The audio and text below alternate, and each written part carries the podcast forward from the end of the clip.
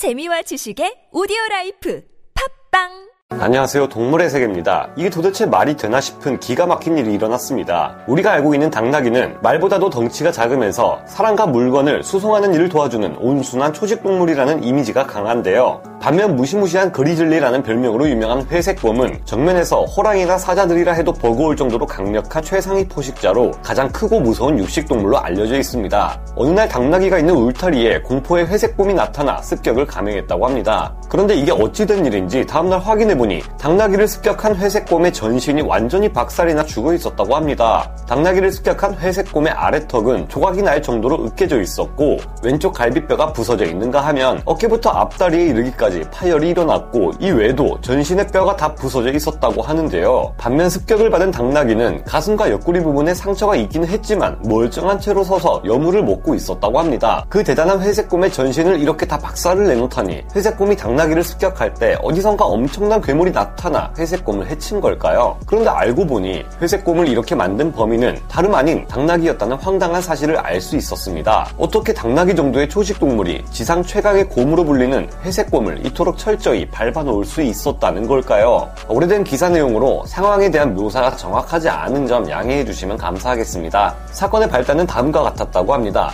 1883년 5월 18일 오래된 한 신문 기사의 보도에 의하면 한 마을에서 블랙이라는 남자가 가축을 키우고 있었는데 이 남자는 몇 주 동안이나 매일같이 밤에 나타나 송아지들을 잡아가 버리는 통에 골치 아픈 상황에 놓여 있었다고 합니다. 블랙은 이대로 계속 곰에게 가축들을 다 빼앗길 수는 없다고 생각해 곰을 잡아들이려 했습니다. 그러나 무슨 수를 써봐도 뾰족한 방법이 없었고 이 문제를 해결하기 위해 그는 다른 사람들의 도움을 빌리기로 하는데요. 블랙은 여러 주의 신문에다가 곰을 잡는 사람에게 50달러의 보상금을 주겠다는 광고를 실었습니다. 그리고 입시라는 이름을 가진 한 남자가 이 광고를 보고 곰을 잡아주겠다고 블랙에게 연락했다고 하는데요. 그가 회색 곰을 잡기 위해 선택한 방법은 당나귀를 송아지 대신 데려다 놓는 것이었습니다. 이 당나귀는 매우 사나운 성격을 가진 당나귀로 유명했는데 이 당나귀가 회색 곰을 잡을 수 있을지 어떨지 한번 시험해 보기로 한 것인데요. 도대체 어떻게 당나귀 정도로 공포의 grizzly 회색 곰을 잡을 수 있다는 말인지 의문이지만 그는 그렇게 블랙의 울타리에 당나귀를 데려다 놓았다고 합니다. 그날 밤 역시나 회색 곰은 오늘도 블랙의 울타리를 찾아왔고 새로운 동물이 있는 것을 보고는 송아지 대신 당나귀를 먹잇감으로 사냥하기 마음먹고 공격을 시작했다고 합니다. 그런데 그 다음날 울타리를 찾아가 봤더니 앞서 말씀드린 것처럼 회색곰은 전신이 박살난 채 죽어 있었고 공격을 당해 잡아먹힐 줄만 알았던 당나귀는 멀쩡하게 건초더미 앞에 서서 여물을 먹고 있었던 것인데요. 당나귀는 먼저 회색곰에게 기습 공격을 당했는지 가슴과 옆구리 부위에 곰의 발톱에 깊게 베인 상처가 있었고 앞다리 한쪽 또한 탈구되어 있었다고 합니다. 하지만 한눈에 보기에도 회색 곰의 상태에 비하면 당나귀의 상태는 다친 것도 아니었는데요. 겉으로는 온순한 이미지 때문에 착각하기 쉽지만 사실 당나귀는 보기보다 매우 성질이 난폭한 동물이며 말보다는 작아도 덩치 또한 상당히 큰 동물입니다. 얼마나 성질이 난폭한가 하면 아프리카에서 두 번째 서열을 차지하고 있는 상위 포식자인 전박이 하이나의 뒤통수를 물고는 끝까지 쫓아다니며 절대 놓아주지 않을 정도인데요. 회색곰과 싸운 당나귀는 336kg의 체중을 가지고 있었고 회색곰 또한 그에 필적하는 비슷한 체중의 덩치를 가지고 있었다는데요. 당나귀는 말보다는 달리는 속도 가 느리지만 보기보다 힘이 강한 편이라 옛부터 짐을 운반하는 가축으로 사용되었는데 얼룩말을 가축화하는데 아무도 성공한 사람이 없는 것처럼 당나귀 중에서도 오나거라는 아시아 야생나귀는 성격이 워낙 사나워 가축화에 실패했을 정도입니다. 아무래도 회색곰의 습격을 맞닥뜨린 당나귀 입씨는 신체를 계속해서 움직여가며 뒷발차기를 가해 회색곰의 턱을 가격한 것으로 추정되고 있습니다. 다른 재빠른 고양이과 맹수들과 달리 곰은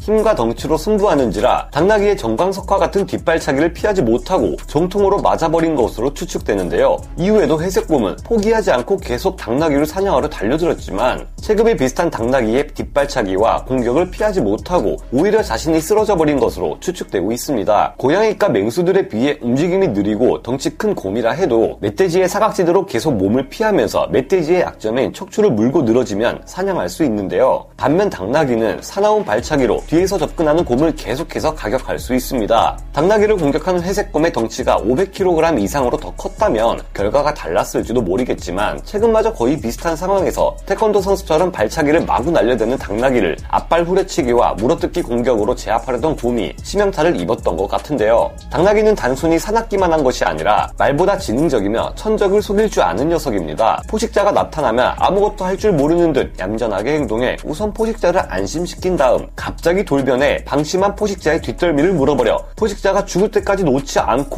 마구 흔들어대는 탓에 결국 그 포식자의 척추가 부러져 버려 죽는 경우가 종종 있을 정도입니다. 인터넷에는 단독으로 당나귀를 사냥하려던 전박이 하이에나가 당나귀에게 오히려 뒷덜미를 물려 이리저리 끌려다니는 영상이나 짤방 등이 돌아다니는데 이 같은 일은 어쩌다 일어난 것이 아닌 셈이죠. 하이에나를 물고 다니다 척추를 부러뜨려 죽일 만큼 지구력이나 자생력 또한 굉장한데요. 잘 훈련된 말의 경우 자신을 타고 있는 주인이 절벽에서 뛰어내리라고 명령할 경우 무조건 주인을 믿고 함께 뛰어내리지 만 당나귀는 절벽 근처에 다가갈 경우 위험하다는 것을 알아채고 주인의 명령을 거부합니다. 이런 의외의 면모를 가지고 있기 때문에 호주에서는 양을 키우는 목장주들이 당나귀를 양들의 호신용으로 키우고 있다는데요. 양들이 자꾸만 야생 들개인 딩고들에게 잡아먹히자 당나귀를 울타리에 들여놓는 것입니다. 2013년 10월 26일 월스트리트 저널에서는 이에 관련된 보도를 통해 가축 시장에서 큰 인기를 얻게 된 배경에 대해 다뤘습니다. 강한 보호 본능을 가지고 있는 당나귀들은 선천적으로 개들을 싫어하며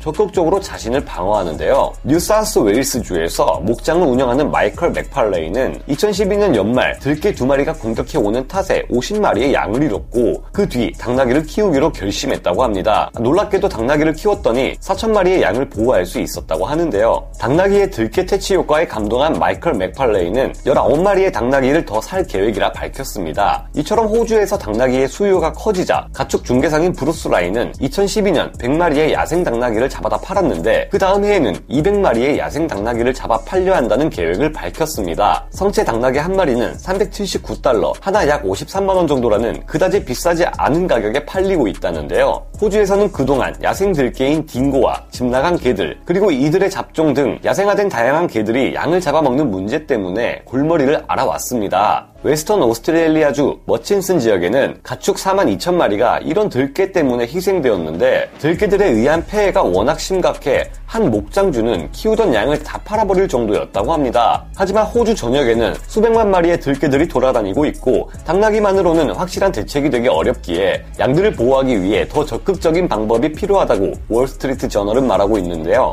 얌전하고 온순한 데다 말에 비교되어 무시당하기까지 했던 당나귀가 이처럼 유능한 가축들의 보디가드로서 활약하고 있다니 정말 의외인데요. 당나귀를 데려온 입씨는 약속대로 보상금을 달라고 요구했지만 곰을 잡으면 50달러를 주겠다는 농장주 블랙은 막상 곰이 잡히고 나자 블랙은 이를 거절했다고 하는데요. 회색 곰을 쓰러뜨리고 송아지들을 보호했던 당나귀. 당나귀는 사람이 아니기 때문에 보상금을 받을 자격이 없다는 황당한 이유였 습니다. 이 때문에 결국 입씨는 법원에 상소를 했고 둘은 재판장에서 다시 만나게 되었다고 하는데요. 화장실 들어갈 때랑 나올 때 다르다더니 당나귀 주인은 입씨의 결말이 그다지 좋지 않았다고 해서 씁쓸함을 남깁니다. 동물의 세계였습니다.